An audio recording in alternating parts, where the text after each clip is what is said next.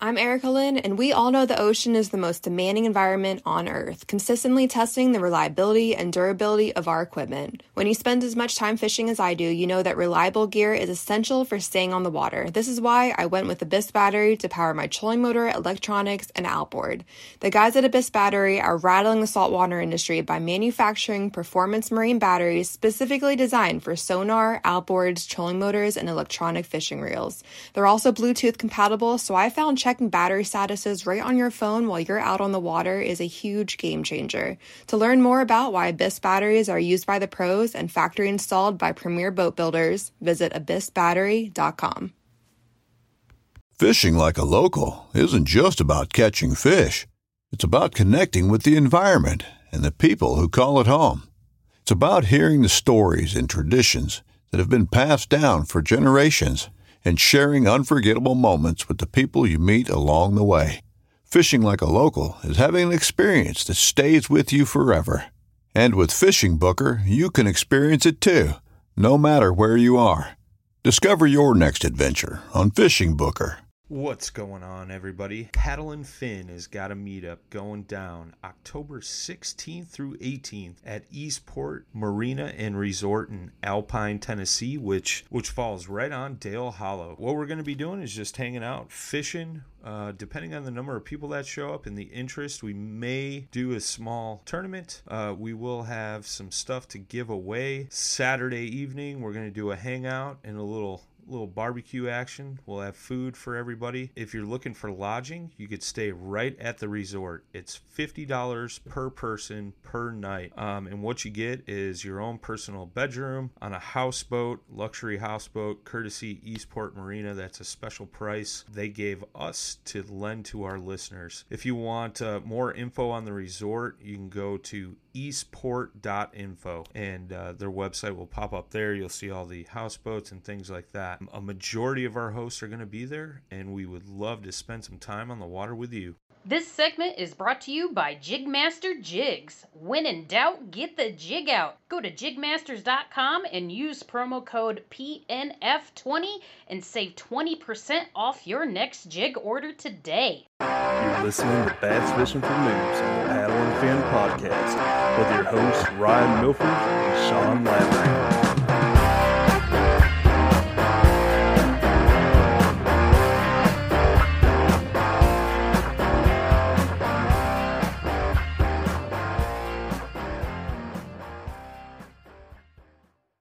Welcome back, everyone, to the Bass Fishing for Noobs segment on the Paddle and Fin podcast. I'm your host, Sean, and with me, as always, my co host, Ryan. What's up, everybody? Hey, and we got a special guest tonight. Uh, we have Ethan Dhuyvetter, who is the host of the Online Outdoorsman YouTube channel. Welcome, Yes, Ethan, sir. to Paddle and Fin. Thanks, Sean, Ryan. I appreciate you uh, letting me be here. I'm looking forward to chatting fishing. Um, I've been a big fan of his uh, YouTube channel for a long time.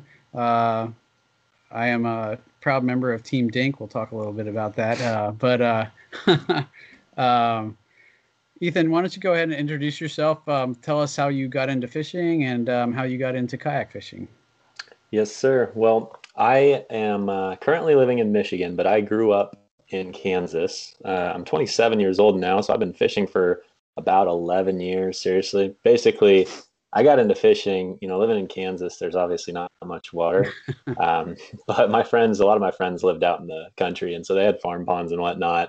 And when we all started driving and kind of got our driver's license and whatnot, we, uh, I just started going out with them and fishing. I didn't know what the heck I was doing, and they kind of, you know, put me on a rooster tail and a beetle spin, all that stuff. And you know, one thing led to another, and all of a sudden I started finding myself on the internet, Bassmaster magazine, and all that, trying to learn everything about fishing. So I kind of got into it on my own, but it was my friends who kind of sparked that initial interest. Okay. And I know from your channel you've done all sorts of different kind of fishing. What led you to try kayak fishing? So, you know, I guess I, I'll try not to be too long-winded here. Um, I got really we got we got lots of time. So. Good deal. Well, I got so heavy into bass fishing and I was bank fishing, bank fishing, and I just got to the point where it's like, okay, you can only fish water so much. And like I said, Kansas is very limited in water.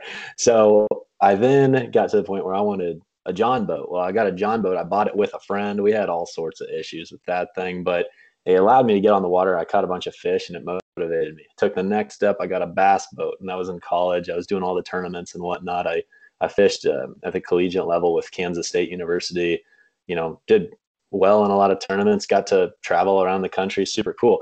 Well, after all that, you know, the boat was, as all boats have, they, that one also had issues.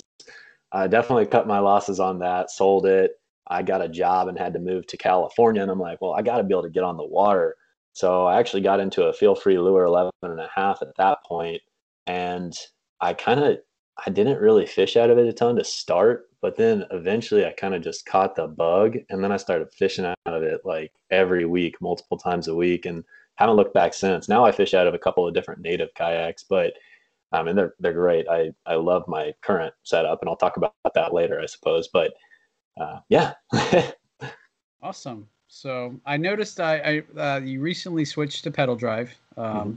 and um, as uh, both of us did too. So uh, um, what uh, prompted that change? Just covering more water, or I know you kept both because you like to be able to. I think I remember you talking about liking to be able to just go have a throw and boat or throw and go boat, but uh, yeah. Um, so I think you know originally I had that that Feelfree. And I, I kind of learned with that kayak, and I'm not going to say anything bad about it. It's just that I learned what my style was, and I I like lighter kayaks. I like, like being able to put it on the roof real quick. Usually, I'm only fishing two to four hours. I don't get the luxury of fishing eight hour days very often. I, I wish, but I don't. um, so I like something light, easy to transport, and then once I get on the water, I want to be able to cover water quick. So I got into the native Manta Ray 12 XT, which I currently still have, and that's much lighter. It's like 60 something pounds. So, you know, I can I can move water. I can throw it up and off my roof real quick. And then I was just to the point where it's like, okay, this wind. I feel like there's always wind, and uh, I'm tired of having to paddle, position, cast, nose gets pointed the other direction, you know. And because I'm using a lighter kayak, the wind does affect me quite a bit. So I was like, you know what, I got to get into the pedal drive and then I actually got the uh, the Manta Ray Propel, which is a very much a budget pedal drive kayak. But one thing that really drew me to it is again, it's extremely lightweight, it's extremely fast, and it checks all the boxes for me. Um, I don't need like a ton of space, and I don't need crazy stability. So for me, it's like the perfect kayak. Yeah, I actually looked into that kayak whenever I was shopping for my pedal drive. It looked yeah. like a pretty good kayak. Uh, for me, being a bigger guy, I'd say mm-hmm. stability and space is big factor because I'm like I'm six foot and like 260, 265, something like that. So, so yeah, I might have been a little cramped in there, but uh, before I ever got a chance to check it out, I ended up getting a Bite FD, a Jackson, and nice. I definitely got the space in it. Yeah, that's that's a bigger build. Yeah, that's yeah. I, I think in an ideal world, someday maybe I'll I'll step it up to like a Titan or something, but I, or you know whatever. But that's I, definitely uh, not a light boat. that's the thing is like I'm gonna need a truck. I'm gonna need potentially a trailer. I, I mean, I just don't have that setup I, yet. You know, you gotta you gotta really make your current setup work, and that's one of my biggest like things that I preach when I do make videos and stuff is you have to really think about all these different factors before just buying a kayak. Like if you don't think about them, you're gonna find yourself in a kayak that you don't really like. And that's where I kind of was when I first got into it. So now I think I've got the perfect one for me. but here a couple of weeks ago, uh, I fished against a guy um, that rooftopped a Titan. That was only the 10.5. But I, was, I was like, "You're crazy, man!" But I, I sent the wild I, rigs out there. I, I helped him put it up on there, but like he was showing me all the dings where it he had uh, dinged up his car and like his mirror was hanging off where it had slid off one time. And oh gosh, he he actually I you know we were you know we uh, added each other on Facebook and stuff, and he actually just sold it and he bought him another kayak. But uh, man, I, I, I was sitting there thinking like, man, what if it was one like the Titan 12 or the 13.5 trying to do that? People people but, get creative, that's for sure. I mean, I've seen people with bicycles pulling kayaks. It's like, man, nothing but respect. Whatever gets you out there, I guess, man. Yeah, that's right. Man. But uh, I, I really feel you with uh, what you were saying about like, you know, you you knew what you wanted out of a kayak after having the other kayaks. And I, I felt the same way. You know, I started out in a little 10 foot Pelican that I gave my buddy like 200 bucks for. and, you know, it got me on the water. But like I said, I'm a bigger dude. Well, I, I didn't weigh as much back then. I was like 30, 40 pounds lighter at the time. But, uh, it's still a bigger dude in a little 10 foot kayak. And, mm-hmm. uh, but, but like it gave me an idea of what I wanted. I moved up to a Vibe Seaghost 130. I got, you know, yeah, I had more what I wanted. And then, you know, I learned from there what I wanted even more. And now I'm in the Bite FD. And, uh, yeah. it's awesome. They always say, uh, you know, buy your second kayak first, but um, 90% of the people I talk to don't do that, um, including myself included. So, um, again, I don't think you know necessarily what you want until you get out there and try it. So, um, kudos to you if you can do that. But yeah, to go off that, I don't really believe that. You know, I, have heard a lot of people say that, like buy your second kayak first, but I'm not a big sport. If I okay, I I spent a two I bought a two hundred dollar kayak, and that helped me to learn what I wanted in a kayak, mm-hmm. and then I was able to get what I wanted, and then I turned around and sold it for like 150. So I only lost fifty dollars in it. I fished in it for a year, so I definitely got my money's my fifty dollars worth out of oh, it. Oh yeah. So, you know, that's not that big of a loss to me to be able to figure out what you want because you, you can for your first kayak, you can think that you want this, but be completely wrong. So if you go spend a thousand, fifteen hundred, or more on a kayak for your first kayak and end up being wrong on what you actually want or need, then that's that's probably going to be a little bit harder pill to swallow. Well, and I think the other thing is too, it's like I've been trying to encourage more and more people whenever, because I get a lot of questions when, like, you know, I've got a lot of kayak fishing related videos out there, and I get a lot of questions about this exact thing, like what kayak good for me. I always ask a few things. I'm like, well, rate the following. I say stability, speed, comfort, um, transportability, um, storage. I, I just basically, and then price range. Give me your price range, and then once they rate all those things, give me a price range. Then I kind of narrow down because there's a million kayaks now. But the other thing is, is like I always encourage people to buy used to start because exactly mm-hmm. what you said, Ryan. Man, I've never really lost money on a kayak. I mean, you buy it if you get a deal on it used, you're probably going to be able to sell it exactly for what you paid for it a couple years down the road. It's a piece yeah. of plastic. Like especially right now, tearing it up. Oh yeah, right, right now. Right now, you can get more than you paid for it new. it's. Yeah. I don't know. It might regulating a little bit. I haven't really paid attention to it much lately, but it was crazy there for yeah. a while. I think in a couple years though, this is going to be prime. It's going to be prime for people that want to get into kayak fishing because all these people. I mean, we've all seen people like this. Like they go out and buy a toy, but then it sits in their garage for a year and a half. Yeah. And this, they're going to be. It's going to be flooded with used kayaks. I kind of wish that I needed a used kayak because a year and a half from now, man, it's going to be deals everywhere. yeah, that, that same thing I've uh, said. Next year, I feel like there's either going to well, there's going to be both. There's going to be a ton of people selling kayaks that they only used a couple times, and then there's going to be a lot of people that got into a cheaper kayak just because they wanted something to do and found mm-hmm. out they really enjoyed it, really liked it. So they're going to be move, um, trying to move up and get a better kayak. So I feel like next year is going to be another good year for sales on those people trying to upgrade to another kayak. Yeah, totally agree. All right. Well, um, let's ask another question. Um, what got you into YouTube? Uh, what what prompted that? Again, I will try not to be too crazy long here, but I actually do have a pretty interesting story, and I think it's something that like I think I like to tell this story because I think there's a lot of people that go through similar things. So I actually picked up a camera for the first time in like high school. And I did it because, like I was telling you, you know, I was kind of trying to learn aggressively. And high school, uh, you know, this was 11 years ago, 10 years ago. YouTube wasn't a big deal. You know, it was a couple, maybe like a couple hundred people making fishing videos.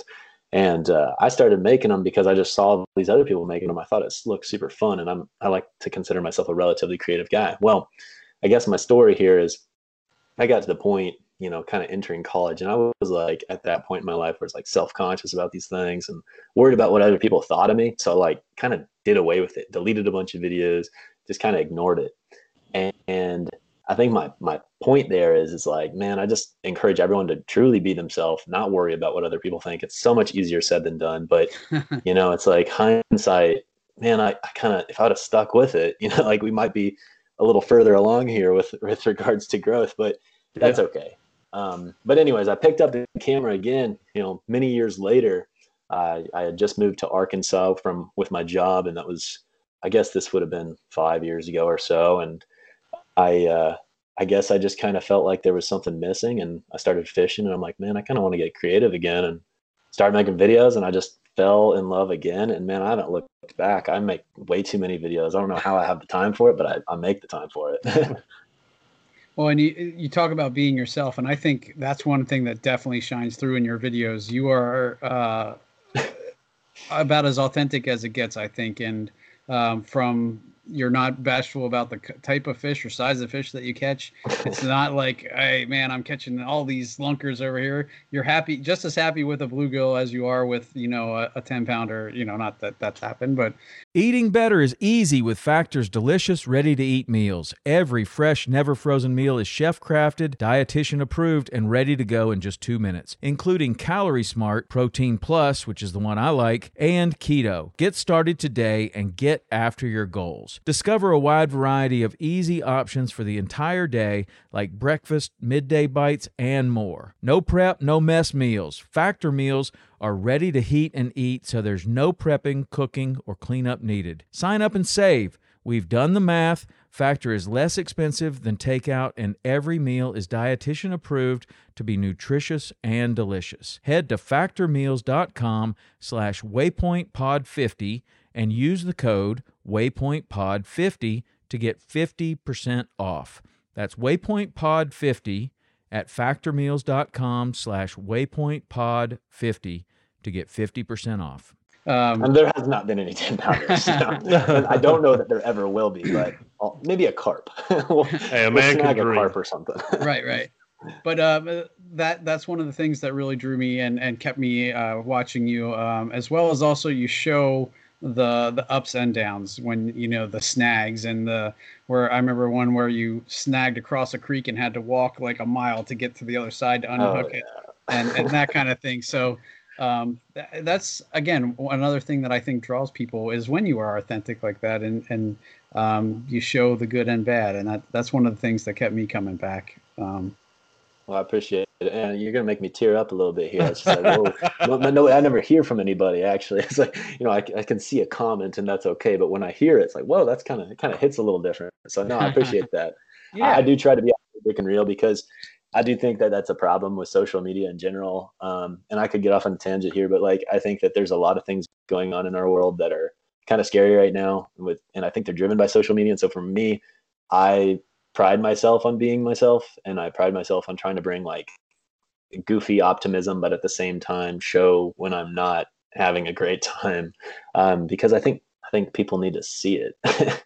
so but I think you, you, you tend to also just enjoy yourself just being out there too, and I, I think that's a big thing. People get so wrapped up and, and upset if they have a bad day, and I'm like, hey, bottom line, you're out there in Mother Nature, you know, enjoying the surroundings, you know, I just feel like enjoy you're it. looking at me right now. hey, I get I find myself doing the same thing. If I if I'm having a rough day, but uh, it's something I, I, I consciously try to think of when I'm having those bad days. If I notice myself, uh, I'll I'll snag up or I'll get a, a, a knot in my line, or you know I'll try and set the hook and fling the lure back at me, and it'll wrap around the rods behind me, and um, I'll be really upset and just frustrated, and then I gotta be like, hey, calm down, man. You're out here doing something you love. Just chill out, and you know it's a, definitely a good mind check to to go back to. So I think we all deal with it, though. You know, it's like I, I'm I'm not always positive about that stuff. I get frustrated out there just the same as anybody. But yeah, it's it's definitely gotten better over the years. I think it's like you know when you enter the workforce and you kind of start like having that nine to five or whatever, and you kind of you know back in college I was like you know I was like I go to class a little bit, I kind of drink with my buddies on the weekend, and I have a part time job. And you know, when you're fishing, it's like easy to be frustrated because you don't appreciate the fact that you're fishing. I had way too much time to fish. Now it's like, man, I barely can fish, so I better enjoy it. And if I go out there and catch a couple three, a five inch bluegill, I don't even care, man. That's a whole lot better than sitting and staring at a screen all day. Absolutely, so. hundred. I agree, hundred percent. And uh, I, I, think that's a super important message to get out there. Uh, um, just to those guys, you know, there is a time and a place for the super ultra competitive tournament things, you know, and if that's your thing, yeah, awesome, do it. Um, but just know that there's other types of fishing out there, so yeah. don't get tied up into one and just do what makes you happy. That's right. Yeah, I agree. All right. So um, another thing that drew me uh, to you was uh, when I first started watching, you were doing um, five minute uh, kind of episodes that were very instructive, and um, uh, one in particular, you did actually a bunch on the Ned rig. So, um, uh, what kind of drew you to doing the instructional videos? Just you felt like you had a lot of knowledge and wanted to share it, or that kind of thing? Well, I definitely am no expert, um, and I will try to always make that very clear. It's like I've been fishing, like I said, since I was about 16 or 15 or so. And like I said, I'm 27 now. So that makes about 11 years based on my math skills. Um, so I, I, can't say that I'm an expert. I mean, I'm, I'm still learning every single day, but I have learned a lot over the years and I've fished with a lot of people and I've fished in a lot of places. I mean, for my job, I've been fortunate to move to California and Arkansas and now Michigan. And, um, you know, through college, like I said, I traveled around a good bit. And so I feel like I've been in a lot of situations fishing wise, and it's taught me a lot. So, you know, with YouTube, it's like my goal is really to inspire people to get outside and you know enjoy the beautiful outdoors. But in addition to that, I want people to have a good time when they're out there, and uh, I think the best way to help ensure they're having a good time when they're out there is telling them the information that I know. because I don't care to share. I mean, half the people probably aren't fishing the same waters as me anyway, so it's not like it's a, a competitive advantage. But even if it was, it doesn't matter. Just sharpens my uh, my skill set, I suppose. I think uh, Ryan and I both are of the same belief there too. We're happy to share because uh, if it helps grow our sport and helps people get hooked on fishing, you know, the, the best way to hook people is to have them hook fish. So, yeah, um, you what lit- the show's all about. Exactly. So, um, right. I think uh, you know we definitely both uh, are of that same mindset as well. So we're glad to help anybody we can. So. That being said, what can you tell us about the Ned rig? What am I doing wrong? Why? I, I feel like that's one thing, one one bait that I hear constantly. People, are, oh, this is great, you know, but I don't know what it is. Um, and about why it. Am, and why am I catching big drum off of it and not big bass? oh man, that's awesome! I'm so happy that you're catching big drum. I've had those days. I back in Kansas, man. There's a lake called uh, Lake Perry, and I threw the Ned rig all day and I caught bass. But for every bass I caught, there's probably five to ten drum in between, and it was it was fun. But at that point, I was tournament fishing, so it's like, come on, get off, or, or you know, fight it back as quick as you can, or break off, or whatever you got to do. But no, okay. So the Ned rig, I, I, guess I'll touch a little bit about my history with the Ned rig, so people can understand why I feel like I've got a little bit to offer, and then after that, I'll kind of talk about some of my I guess my basic tips and whatnot. And then obviously, if anybody wants to kind of see all the in depth, they can check out my YouTube channel. I've got just way too many videos about the Ned rig, but it's just because I love the thing. So I got started with the Ned rig um, back in Kansas because that's really where the Ned rig was born. So, uh, oh man, that's a tank drum. Jeez, that's huge, dude. How many inches is that? Uh, 23 and a quarter. How long did that take you to fight? Uh, it was a few minutes. He uh he picked it up on the edge of the river up against a rock wall. Oh gosh. And he uh turned my kayak towards the middle of the river and pulled me out to the middle of the river. That's a blast though. yeah, yeah, it, it was fun. I, I thought I had a uh, a really nice smallie at first, but it was nope. him. uh, yeah, no, I caught a big one the other day. I never thought it was a bass though, just based on I set the hook. I'm like, I must have snagged a carp, and then it was a huge drum. But no, well, I've never caught one before, so you know, it was all new to me. They're an interesting fish, very underrated. But okay, so Ned Kehde is who the Ned rig is named after. A lot of people don't know that, and I think more and more people are starting to understand that because you know, Z-Man, quite frankly, has done a good job of educating people um, because they, I think they've learned humility from Ned. Ned is the most humble guy you'll ever meet, and that's why you might not have heard of him because he just does not like to take credit for things. He doesn't honestly like, to, he never calls the Ned rig the Ned rig. He calls it the Midwest finesse rig. So back in the day, Midwest finesse fishing, I was on an email chain along with probably another hundred or couple hundred people, mostly in Kansas. Um, and it was by Ned Kehde. He's a In-Fisherman contributor, a writer, and um, he's been preaching this way of fishing for many, many years. And you know, he's not going to take credit for it because really it's people like Guido Hibdon and and some of those old school dudes that like helped develop like the beetle. So like the beetle spin, except you take off the spinner, it's just a little, you know, looks about like a Ned rig, right? And just lots of different jig fishing. And so over time, Ned has really turned it into this whole thing of Ned rig, right? Like a basically like the finesse TRD is really what Z-Man has came out with to kind of perfect the thing. And then obviously we've got a lot of other companies playing on the Ned rig profile. You know, there's lots of different profiles you can use, but essentially what a Ned rig is, in based on its true form from what Ned Kehde's been preaching, is a jig head probably no more than about three thirty seconds or an eighth of an ounce, but usually about 99% of the time it's like one sixteenth. Um, and then a bait really no more than about three inches. And so that two and a half to three inch range is really what I would consider a Ned rig. So it's been changed up so much and i feel like the bass fishing industry has taken it and completely transformed it. And in some cases that's good. In some cases i feel like people are leaving a lot of fish on the table. So that's kind of my history with it. I kind of learned from him via email communication that thing that sort of thing. And then i actually got the opportunity to fish with him a couple years after kind of first interacting with him and man i learned a lot in that day it's just this guy works like a old 1960s Shakespeare rod and reel, like probably a $10 rod and reel back then. And the thing's been cranking on fish for the last 50 years. And uh, he's just the most frugal dude. And he's just crushing fish with this simple little setup. And uh, I learned a lot from him. And so over time, it's like I've just really feel like I've kind of not perfected it because I'm always learning something new, but definitely mastered it, in my opinion. Um, and it's just, I guess it's just a simple way of fishing. Um, as far as tips go, it's like I think one of the biggest things is like, don't be such a bass fisherman, right? Um, and what I mean by that is, don't immediately think that you need to use a quarter ounce head with a heavy gauge hook and a medium heavy rod. There's so many people I see that do that, and uh, it's kind of just like, man, you could be catching so many more fish. You might catch a couple, but dude, you could be catching probably ten times what you're catching. The other thing I'd say is, you know, don't be afraid to let the bait do the work. and I say that, and I know a lot of people feel like they're good at dead sticking, and they feel like they're they've got that patience.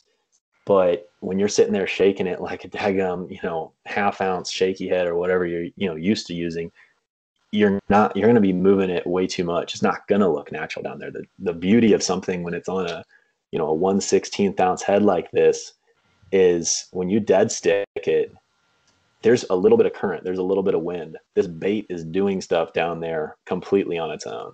So when you shake that rod, it's probably like moving like this, and I, I, it doesn't look real. um, so are so you talking say, like slack line, or are you uh, talking? Uh, yeah, like a semi slack line. You want just like a light bow in your line, okay. and just let it sit, and then maybe just like the faintest of shakes, just shake your line. Don't try to shake the jig head. Shake the line, and it'll impart just a very subtle motion and then just i mean i fish it a thousand different ways but that's like my most simple tips i would say is just really like big time patience and don't overdo it bass fishing wise don't use too big of gear so that's probably oversimplifying it but like i said i've got a ton of detail um, it's just hard to cover down on all that detail in one little section right here so right yeah. right yeah uh, so just Go ahead, Ryan. Sorry. Uh, I was just going to say, you know, you're saying don't use too heavy a gear. What is your preference? Yeah. Um, it's funny. I've actually had, so I bought a, a G Loomis GL2 drop, mag light drop shot rod like my freshman year of college. And I still have it. I mean, it's, it's been with me for a long, long time. And I like that one. So it's about a six foot 10 um, like I said, it's they consider it a mag light, so probably similar to a medium light. And then I think one of the biggest keys though is actually your line. Um, I'm I'm sure most of you probably heard it. Um, but a 10 pound braid, 10 pound braid, I just don't think you can get better than that. Um, with anywhere from a six to an eight pound fluorocarbon leader. I will say, like I said, it's like, you know, Ned Kehde's working these five and a half, six, six and a half, whatever. I don't even remember how long they are. They're really small, five and a half, six foot rods that are super old, and they're definitely a much lighter action.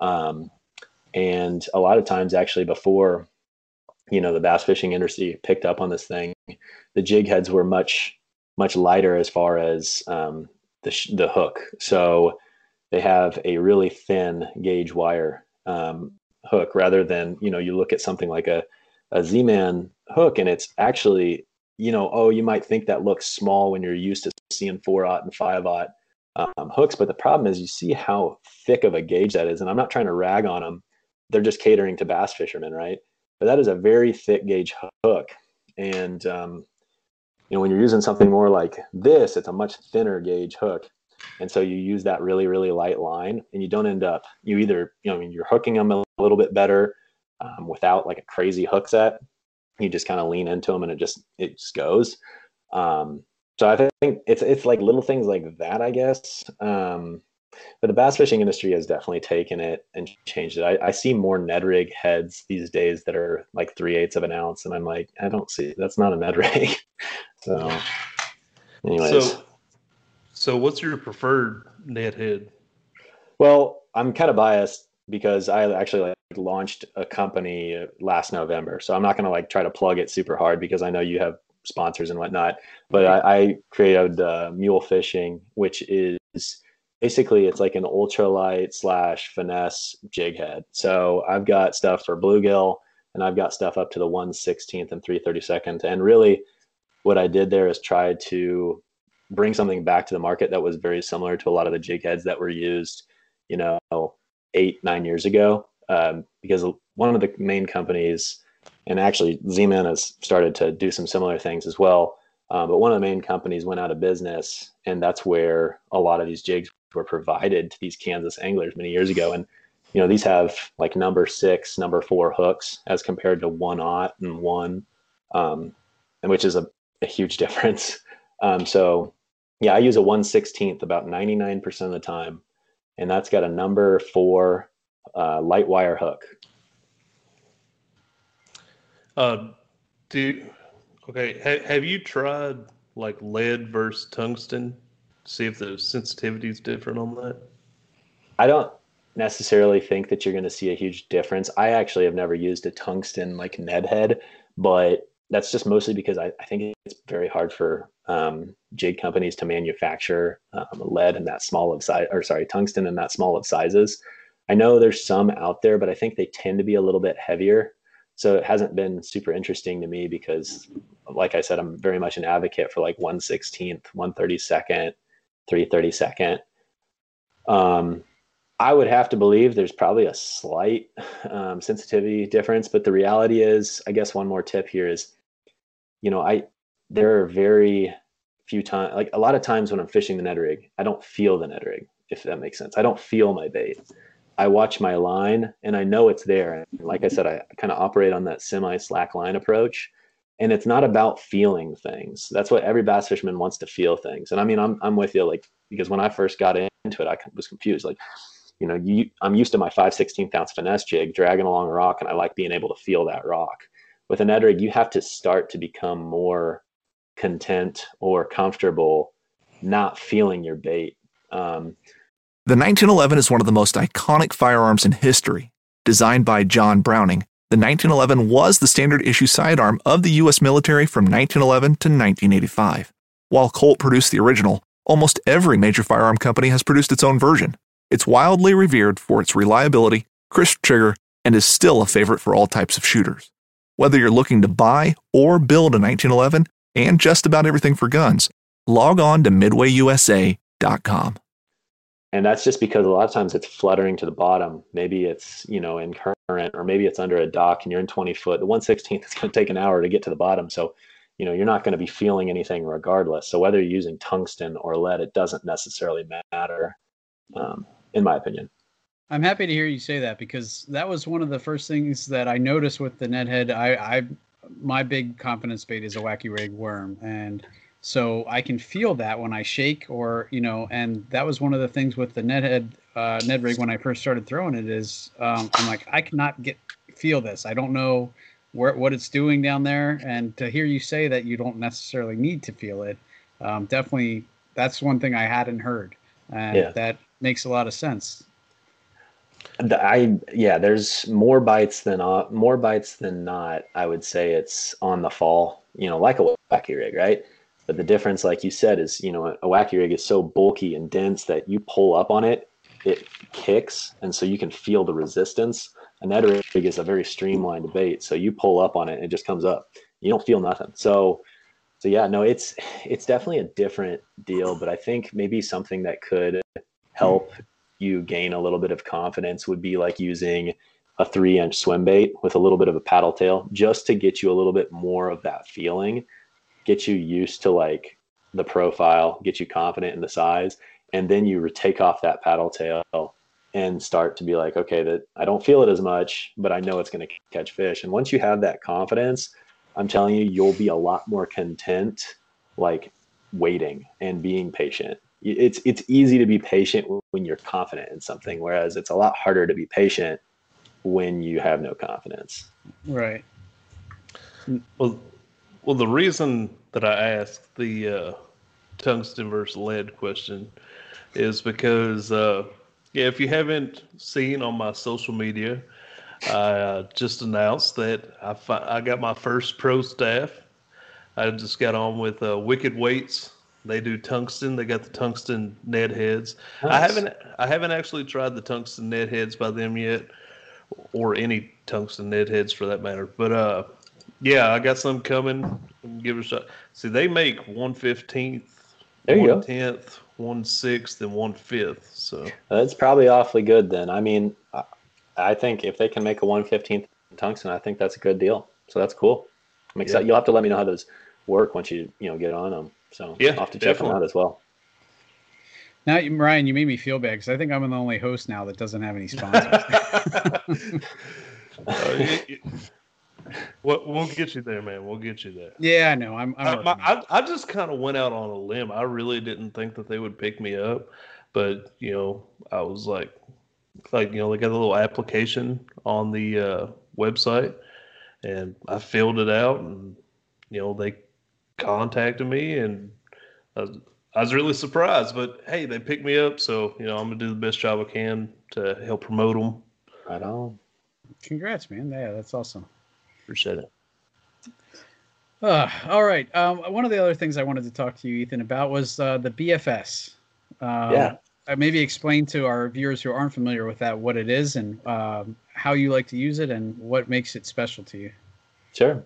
So first off, I'm going to clarify that BFS I'm extremely new to, and I am by no means like as educated as 99% of the people on the internet that you know use it. Because these people are very technical anglers. Like they are big on like tinkering with gear. I'm not into that. Like i like just picking something up and fishing. So like i don't tinker.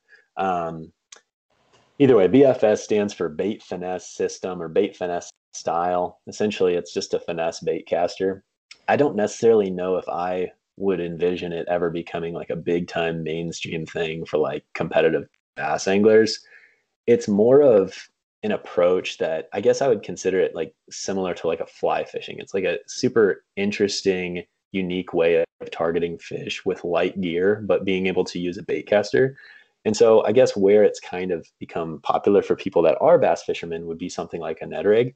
Um, you can cast, you know, like a 132nd ounce jig on a casting re- reel, which is sounds crazy, right? But there's just these reels essentially that have extremely light components. So the spool is crazy light and all the bearings are crazy light. And a lot of this stuff is manufactured in, you know, over in Asia and it's really where it's popular. But either way, it's picked up in America and yeah, it's uh yeah, I mean it's basically take an ultralight spinning reel and then just swap it out with a bait casting reel and uh, that's what it is. I, I've seen, Wow. I've watched your videos, and I, you know, it, it intrigued me. Um, I'm still learning bait casting. I've, you know, grew up uh, spin with a spinning rod, so I've only been using bait casters for like two years. Um, and uh, I guess my style of fishing isn't a uh, mine is more of a finesse kind of you know not the power game where the Yeah. big bait casters really come in to play. So um, I was definitely curious to try that out and just see um what it was like. So Well, where I see it being like a big deal and actually su- like being super helpful for anglers is like tight quarter situations where you got to keep the bait low and try to land it softly or land it specifically next to a stump or whatever. Um, so I would say like, like creek fishing, stream fishing, those are where I would think it's going to be the most helpful from a technical standpoint. But other than that, like if you're on a lake in a kayak and you're fishing a Ned rig, I'd 100% rather have a spinning reel if I'm like looking for a bass and trusting my gear because I just think that the the drag system on a, a spinning reel is uh, it's just you can't beat it. So I, I can see that, but I am kind of intrigued by this because I'm I'm the opposite of Sean. I Yeah. am a bait caster guy. I, I love bait casters. I can I'm so much more accurate with a bait caster with a spinning rod. You know, I've said it before. Like uh, if I'm aiming for a spot, you know, I might be able to get within a ten foot radius of that spot. Like it's it, you it, it's bad. it. Honestly, I would look at like a Shimano Aldebaran, um, which is like like I guess that's the cream of the crop. Really, I have one of their lower priced ones. There's several different models, but you can spend a lot of money on them. But mine is a lower priced of the subset of reels. Either way, it's great for like finesse bass fishing. Um, man, I, I throw my my Ned rigs on there, and you know you could do like finesse swim baits and just like little things that are I would say like less than a quarter ounce that you would have never had as com- as much comfort throwing with your other casting rods. Pick you up one of those. I bet you FS XG is the one I have, and that is like I think that's the lowest price Aldebaran. I think you're going to be somewhere around like 150. So not super bad, but I mean it's used, right? So like that's pretty expensive for a used reel. When you're talking like top line Aldebarans, you're talking like 400 bucks, which is mm. like out of my league. Yeah. I could be wrong on those numbers. Yeah, but- I, I would have to like sell all my rod and reels just about that yeah, I've been like overhauling all my gear lately just because I, I don't know. I'm tired of having so much. I'm trying to like upgrade slowly, like get a little bit Yeah. better gear. But yeah, same here. So if you had uh, to pick one rod and reel to go out with, um, what what would what would your go-to rod be? um, are we talking bass fishing? Yeah, probably. Yeah, because I know. Yeah, you do a ton of different kinds. That's one thing I'm not used to. Um, I I do a little trout fishing, but that's about as varied as I get. And Well, if you were occasionally, gonna- go ahead. Yeah. If you were going to tell me just like going fishing, fishing, and you just, I have to catch a fish or else somebody's going to, you know, hurt me or whatever, you know, like I'd be an ultralight guy. But, but if I'm just going bass fishing and I only get one rod um, and it's for fun, I probably would take like a, just a seven foot medium heavy casting rod. But if it's for catching as many fish as I possibly can, I'd get my Ned rig rod, 610 medium light or whatever, and uh, go crank on them. All right. Well, that's uh, if I had to pick, mine would be similar to that. Um, I know Ryan would probably opt for a baitcaster, but mine would definitely be a spinning rod.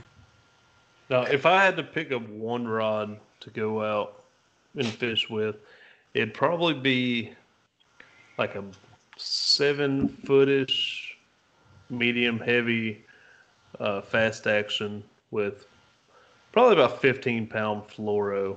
There you go. That, And, that uh, does it yeah, all. I- that yeah, that right there, I I can make that work for just about anything that I like to throw. You know, my Wicked Weights Wicked Willow with a Keitech on it, my uh, a jig, you know, uh, spinner bait, Texas rig. chatterbait, Texas rig. You know, you can make that work for a lot of different stuff. That's right. Every Ethan, bass one- fisherman needs a seven foot medium heavy casting rod. If you don't have one of those, then what are you doing? Yeah. I have one. I I wouldn't say I'm super proficient with Come it. on now, but, uh, Sean. We'll go fishing and we will both work on our power fishing skills because we both probably need it. See, I I, I need the finesse side. Uh, I'm We'll, uh, we'll, and then we'll go with Ryan and we'll all bring spinning gear. uh, I, that's probably what I have to do is just force myself to only go out with a couple spinning rods For and sure. leave the bait casters at home. Well, I need to do that with baitcasters too because I will throw a baitcaster for 15 minutes, and if I don't get anything, I'm like, ah, heck with this. I'm going back to the spinning rod. Sounds All to me like a good challenge. Next time Ryan goes out, you got to only bring spinning gear. Next time you go out, Sean, you got to only bring casting gear. Boom, Well, settled. I was about to say, Sean, you know, he's trying to get everything worked out to come down to the Dale Hollow meetup. If if he's able to come, we just, we could take a day and you you know go. have, have our own little challenge against each other. see see who can do the best against each other using the combos Other- that we hate. All right. I, like I said, I think that's going to work out. I think uh, I'm pretty close to being able to make that. So maybe not the whole weekend, but uh, at least part of it. So that sounds Yeah. like that might be a fun challenge. All right. I'm excited. just, just, just real quick, another real quick plug for anybody that hadn't heard about it. We are having a meetup on uh, the river that's connected to Dale Hollow. We're going to be at uh, Eastport Marina. Um, yeah, it's October the 16th through the 18th. Um, they're doing a special for listeners if y'all want to come. Fifty dollars a night per person. Uh, I believe they're giving you your own, you know, private bedroom on luxury houseboats. Uh, it's got six bedrooms per boat, so you will be sharing a boat. You'll have to share bathrooms. I think it's got a couple bathrooms on each one, but but yeah, they, they they look pretty nice from what we've seen on their website. But uh, more information, hit us up. We also got a flyer on the Paddle and Fin Facebook page. So, quick plug there. That sounds awesome, man. I wish I could come, but Oh, it's definitely- gonna be fun. It's This will be my this will be my first chance meeting half the hosts, so um, I'm excited. Yeah, you know, Sean, you know, he was a he was a listener before, you know, we brought him on as as my co-host, and you know, he's been on here now. What's it been like seven months, something like that? Yeah, something like that. I started. I started think it was February. like February. Yeah, It- Since the inception of COVID 19, yeah, yeah, give good you something to do. Right. yeah. We, when we haven't, you know, we haven't got to actually meet in person or anything. So I'm excited. I hope he gets to come, and uh, I, I hope to get to actually meet him in person and fish with him and outfish him. Yeah, they, I was waiting for it. I was like, okay, you've been hanging out for seven months on this thing. Somebody's got a dog on the other one. All right, there we go. So, uh, Ethan, another thing I've liked to watch uh, is when you're fishing moving current. You seem to have uh, somewhat proficiency at that, um, especially with the Ned rig, and that's one of the places where I, I I've heard Ned rig is amazing, um, but I again have struggled because again I couldn't feel it, I wasn't sure, and I I snagged a lot. Like almost Yeah. I'd cast it out and then snag, and I do that maybe two or three times. Now I have started almost Texas rigging my Ned rig sometimes in that kind of current to help with that, but I'm not sure if that's the best way or.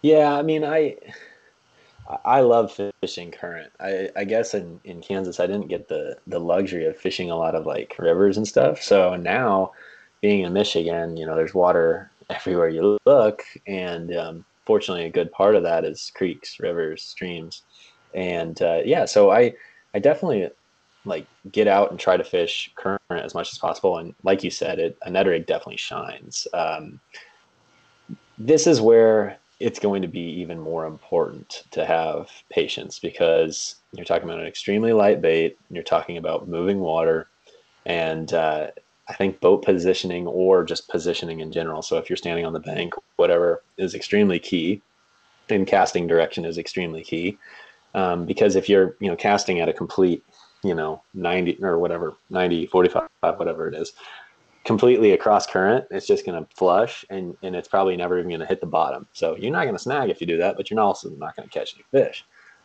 Casting straight upstream, a lot of times you're going to have that slack line moving right back at your rod and it's going to be kind of uncomfortable and you're not really going to be able to, I don't know, I guess I don't feel super good about, about that.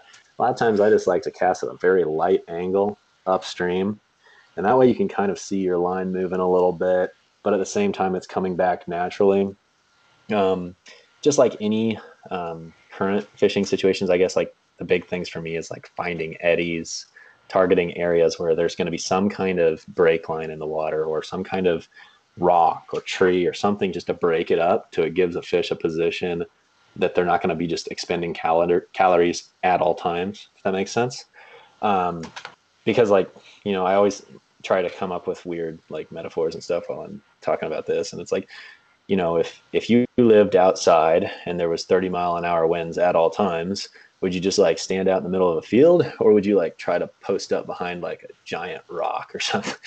you know, you probably don't want to just be standing out in the middle of a field. So a fish ain't going to be right in the middle of the river unless there's something that's going to give them a comfortable spot to hold behind. Not only does that act as protection to where they're not constantly battling current, but it also acts as an opportunity to kind of ambush prey. So, okay, you anticipate those things and you think about how you're going to cast and whatnot. So, you want to target those areas, but then um, I guess it's just having the patience to allow your Ned rig to kind of flow past those areas naturally. Uh, I don't know. It's so hard to like explain via just chatting. I feel like I like showing things. I guess that's why I like video. But but yeah, I mean, I guess it's just all about just making sure that your Ned rig can get to the bottom and keep your line at the right angle and then um, try to make sure you keep that slack line managed, not too much. You don't want too much slack line, otherwise it'll catch in the water and just pull it right downstream. Mm-hmm. Um, yeah, I, I, know I didn't. I kind of feel like I didn't get that answer. No, I, that that definitely helps a little bit. Um, go ahead. See, uh, see, I haven't actually tried the Ned rigging current too much, but uh, like I was thinking, like just get a heavy after years of fine print contracts and getting ripped off by overpriced wireless providers, if we've learned anything, it's that there's always a catch. So when I heard that Mint Mobile wireless plans are $15 a month when you purchase a three month plan, I thought, what's the catch? But after talking to them, it all made sense. There isn't one. Mint Mobile's secret sauce is that they sell wireless service online. They cut out the cost of retail stores and pass those sweet savings directly to you. To get this new customer offer and your new three-month unlimited wireless plan for just 15 bucks a month, go to mintmobile.com slash waypoint. That's mintmobile.com slash waypoint. Cut your wireless bill to 15 bucks a month at mintmobile.com slash waypoint. Additional taxes, fees, and restrictions apply. See Mint Mobile for details. Like a heavier Ned head and like to help hold it down. So like this is good information because I was going to do it all wrong, like I normally do. So I think the thing what you would realize pretty quick with the heavier Ned head is that yes, you will get it down there quicker and you'll get it to the strike zone quicker. The problem is, to Sean's point, a heavier one is just going to end up getting behind a rock so quick that you'll probably end up snagging. So to me, it's like I always try to use the lightest weight I can get away with in current. To you know, if you've got heavy, heavy current, yeah, you're going to end up having to upsize. But if you can try to just like really, really focus on positioning and line control, then you can try to make that light jig head work. And what's going to happen is it's going to kind of naturally crawl along those rocks and not get deep down in them. So Sean, I don't know what size you've been using. If you've been using like a 1 16th, then you know, I don't necessarily know what to tell you because that's tough. But if you're I've using been like using heavier. No, yeah, yeah, that's probably your problem. Okay. Yeah, I'll have and to then, downsize. I just was worried about it getting sweet down too fast. But uh Yeah, see, that's kind of what I was getting at with that is like it a heavier Ned head I felt like would hold it in the spot you threw it to better and go straight to the bottom and sit there instead yeah. of being washed down the river in the current. Well, you you you kind of want the in between. You don't necessarily want it to sit there, but you don't and you, but you and you do want it to wash down the river. You just don't want to wash down the river too fast. And so obviously like current it's so hard to talk about because it's like current varies so much, right? Right. Like I I can go to a creek and current there's current, but it's very slow. You can go to a river and there's current and it's like rushing. And I would never throw a Ned rig in general there. You know, if there's heavy, heavy, heavy current, I probably won't even throw a Ned rig just because it's so hard for a fish to find it. because the visibility is so low and there's so much washing downstream that it's like it doesn't throw enough disturbance. I want something that's a little bigger profile in that situation. So I guess it just it's such a spectrum, I guess. I think there's I, I fish the river by me a lot, and there there's definitely times where it's rushing at times. You know, even even where it's hard to maintain position in, in my kayak. But right now it's low and slow, so I feel like I think you can make a Ned rig work then yeah, I, am gonna try it. I'm gonna go uh, downsize my uh, my heads a bit and see if uh, that makes a difference. So Yeah. Well, hopefully it does. If not, you can call me up and tell me that I'm dumb, and that's fine too. like I, I said, know. I'm not an expert here. I think I could make it work, but I, I'm also not super great at explaining things via podcast. I guess. well, no, I but but you nail it on videos for sure. So uh, definitely, if our viewers want to check that out, go out, go on, uh, check out uh, Ethan's website or his YouTube channel, Online Outdoorsman. We'll let him plug anything he wants to plug, but uh, I will throw that one out there because I have learned a lot from watching um, them. I was kind of sad when you stopped the uh, the five minute ones, but uh, I enjoy your new content too, uh, uh, just as much, if not more, sometimes. Just uh, for the variety that you provide, if anything. So. Well, I appreciate it, Sean. Yeah, no, the five minute fish talks. I've had so many people tell me that they want me to bring them back, and as much as like I, I want to do what people you know want me to do at, i at the same time I, I don't have as much fun sitting in a room and filming myself versus actually going out and fishing and so it's like i'm going to make the most of my time. I'm going to go fishing. Um, yeah. in addition to that it's like i made 78 episodes and i like i've tried to make very clear here i'm no expert. I don't know if i've got any more information in this noggin. I got to go get some samples by fishing and maybe we'll make some more later on down the road. Well i think i learned just as much from watching you do it too though. Good. And that kind of goes back to like be yourself you know not what other people want you to be. You know that's what you know you're doing what you prefer to do. And I, I, I respect that.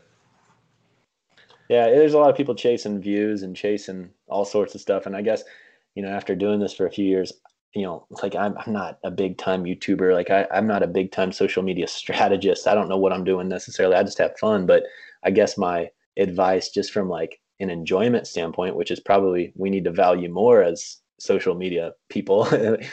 do what you like, do what you like. Don't focus so much on chasing views, and uh, I think you're going to end up being a happier person. well, I like I like the aspect that you took with the shows after you stopped doing that. That you're you're saying, hey, I only have so much time to go out in the water, but I still take the time to get out and enjoy it. In between, you know, after a tough day at work, I'll hop out for a few hours and you know, just blow off some steam, that kind of thing. Because I think it, that really gets to the heart of why a lot of people love uh, the sport of fishing and kayak fishing because it is a release. Um, it's therapeutic for a lot of people. So, um, I, again, I think that's a, an awesome way to go about showing people the sport. So, I don't know what I'd do without fishing, man, and I suppose y'all are both the same way.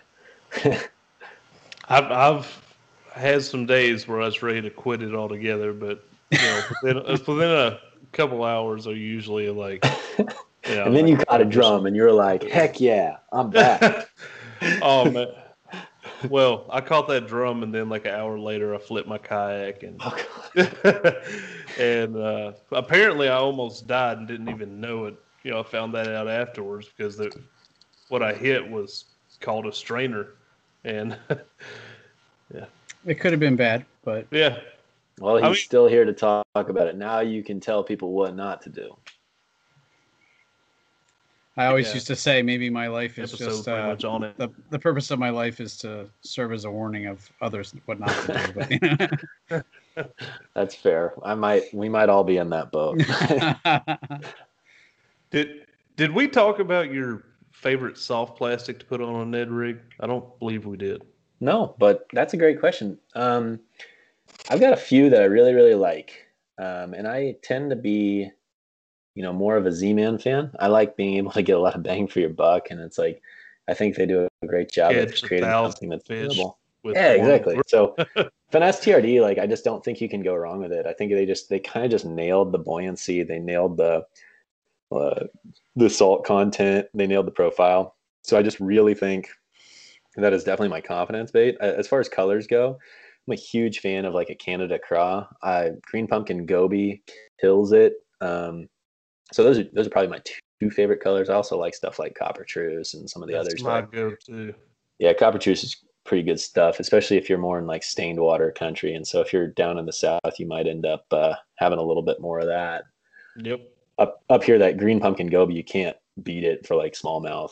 Uh, it's just so good. But then other than that, I, I would say I really really like a few other baits that they also make and some that they don't. Uh, the the Slim SwimZ two and a half inch uh, swim bait is dynamite on a Ned rig, and it's like you think it's a swim bait, so you're like you constantly you feel like you need to reel it, twitch it, all that sort of stuff. Fish it exactly like a Ned rig. Fish it slow on the bottom. The tail boots, it kicks on its own, and it's freaking deadly. um, and then I, I kind of like all their baits, I, I, would say. But then other than that, just other finesse swim baits. So I have like this Megabass Spark Shad here, stuff like this. Big fan of this kind of stuff. You put that on a Ned rig? Yeah. Yep. Like I said, it doesn't take a whole lot to make these tails activate. You know, it's it's a swim bait. I think people need to rethink swim baits. It's like just because it says swim bait doesn't mean you got to swim at it all times. Like a little bit of current will make that thing move on the bottom. Okay. Yeah, I, I was just curious what your take was because I heard that like the traditional little Ned rig, like the like the TRD, the Z Man. Yeah. So I, half of a Zinker Z is the OG. I I believe it was actually. Oh, I'm have, having a brain fart. What what's that Z Man guy that they had on? Uh, no, the the guy from Z Man that they had on that Brad had on. Oh, uh, I forget what his name is. Uh, I know who you're talking about though. Uh, yeah, I, I, am having a brain fart. Can't think of his. Do what? Oh, I, I know a few names, but Glenn Young, Daniel Nothing. Glenn Young. Glenn Young. I think yeah. that's pretty sure that's who it was. Um, but yeah, I believe it was him that was talking about the uh, how that's supposed to resemble a like a crawfish that's had its pinchers ripped off. Yeah. And yeah, so, that's yeah. A lot of people say that. And so I was curious what your take was on it and what you're actually trying to resemble, like what you're trying to mimic with that. And then if you use like the actual, you know, Z Man's got the actual crawl uh, trailer to go on there. And then you see other ones like I've got some from uh, another company that's like a Hellgrammite hmm. and stuff like that. I think that if you are in the two and a half to three and a half inch range and it's not like an overly move like and and a bait with too much action, I think you're going to be fine. So like, I think they're all going to catch fish realistically. But I would say to answer your first question, the finesse TRD actually made a video on this. What does a Ned rig resemble or whatever, something like that. And to me, you have to think about it more of a silhouette. Um, and it's not necessarily about does this look like a particular bait fish? It looks like everything that a bass eats, right? Like how much of a bass's diet is three inches long and looks like this. If you were to look at this from two feet below underwater and you see this above you, it could look like a minnow, it could look like a bluegill, it could look like a yellow perch, it could look like, and then once it's on the bottom, it could look like a crayfish, it could look like some kind of insect larva. Um, the thing is, is like we give bass a lot of credit. And what's funny is, you know, I take this finesse TRD and then you've got that TRD CrawZ, like you had mentioned, which looks identical to a crayfish, right? I have, I haven't caught very many fish on that bait. Now, I'm not saying it doesn't work. I'm saying that if I put this next to that and I fish both all day, this will probably outperform it, you know, 10 times. I, I, in my opinion, I think it generally will. So I don't think it's always about being perfect looking to the human eye. I think it's about matching up with a silhouette and matching up to the profile to a bass's eye. Awesome. Well, I know uh, you said you like to get to bed early, so we don't want to keep you up any later. Man, I'm having so much fun though, but yeah. so, we'll, uh, we'll, we'll, ask uh, one more question. What, what do you think's the best piece of fishing advice you ever got? Oh, this is so easy. Um, I had a job in high school painting fishing lures for a local fishing guide. I hit him up. I'm like, man, I, I want to work for you. I'll work for free. And he's like, well, you don't have to work for free. I will hire you though. and I painted fishing lures for him. Well, the first piece of advice he ever told me was keep your bug in the water. And I literally think of that every single time I go fishing. Keep your bug in the water. You're not going to catch fish if you don't keep that bait in the water. So I guess what he means is just keep on fishing. and uh, I love that it makes me happy. it's definitely good advice because I'm terrible about, you know, after fishing for a couple hours and ain't got a bite or anything, like, let me pull up my phone, see if I got any notifications on Facebook or see if our paddle and fin group chat said anything. And, and then I'm like, oh, I got to get back to fishing. You're taking selfies out there, Ryan. You're out there taking selfies. We all know it. Taking the Well, yeah. sunset pictures. You know, that's what you do Yeah, when you, I- you don't have fish to take pictures of. You know, hey, look at this beautiful sunset. You know, Yeah, that's about the only pictures I got from the last time I went out fishing was the the mo- the morning fog on the water because it was kind of a cool morning. Yeah, We've that's the all we all have that those days. I've got plenty of those. I've got a lot of sunset pictures on my phone. awesome. Well, hey man, I appreciate you coming on here and talking with us. It's been a good time. I I, I think this has been a really good episode. Really good talk. Very inf- infor- informative. Get that. do you word have uh, uh, what kind of social media or anything you want to shout out? You feel free to shout out sponsors or you know plug what you want, man, because you're not going to hurt our feelings. sure. Well, one, I, I just want to thank you both. Uh, I think you did like you do a fantastic job with this podcast, and I just appreciate it. uh, And uh, just on behalf of all of your listeners, it's like I think I'll just thank you. I'm sure they all want to say it too. So I appreciate it. Um, two, if you do want to find me, uh, it's just online outdoorsman, uh, pretty much on all social media. I I'm always answering DMs. I'm always hitting people up and talking fishing. So you'll always be able to reach me, and uh, that's what I'm here for. I, I try to just bring people outside and help them uh, catch a few fish. That's all I got, man. I don't have to. I'm not going to shout out anything else. you, you don't want to plug sponsors or anything? Plug your company? You know what? I, I I'm not going to try to sell people a bunch. If you really really like ultralight fishing or finesse fishing, I would certainly appreciate you checking out mulefishing.com. That's M U L E fishing.com. But I'm not going to sit here and sell you on it. I think uh, the product does a good job of selling itself if you happen to like that sort of thing. Um, but uh, what I will do is I, I just actually got married a couple weeks ago, so I'm going to give a quick shout out, despite the fact that she may or may not listen. I'm going to give a shout out to my, my new wife, uh, Jocelyn. She is amazing. She makes me so happy, and I'm just so thankful for her. Yeah, congrats on that, man. Yeah, congratulations. Thank you, guys. I didn't want to draw you back from your honeymoon too quickly to get you Man, on here. I'm just so I'm just so happy. Cool, man. Well, again, um, I can I can definitely recommend Mule Jigs. Um, I've been using them uh, since I saw you using them, and what I love about them is they catch everything from tiny little stuff. If I'm really struggling, that's what I'll tie on because I know I'll be able to catch something. It might be a bluegill, it might be a creek chub, but it'll be a fish, and um, it gets my confidence going again. So creek chub need internet appreciation. Everyone should post a creek chub on their Instagram. Creek, Creek Chub need love too. I That's agree. right. I agree.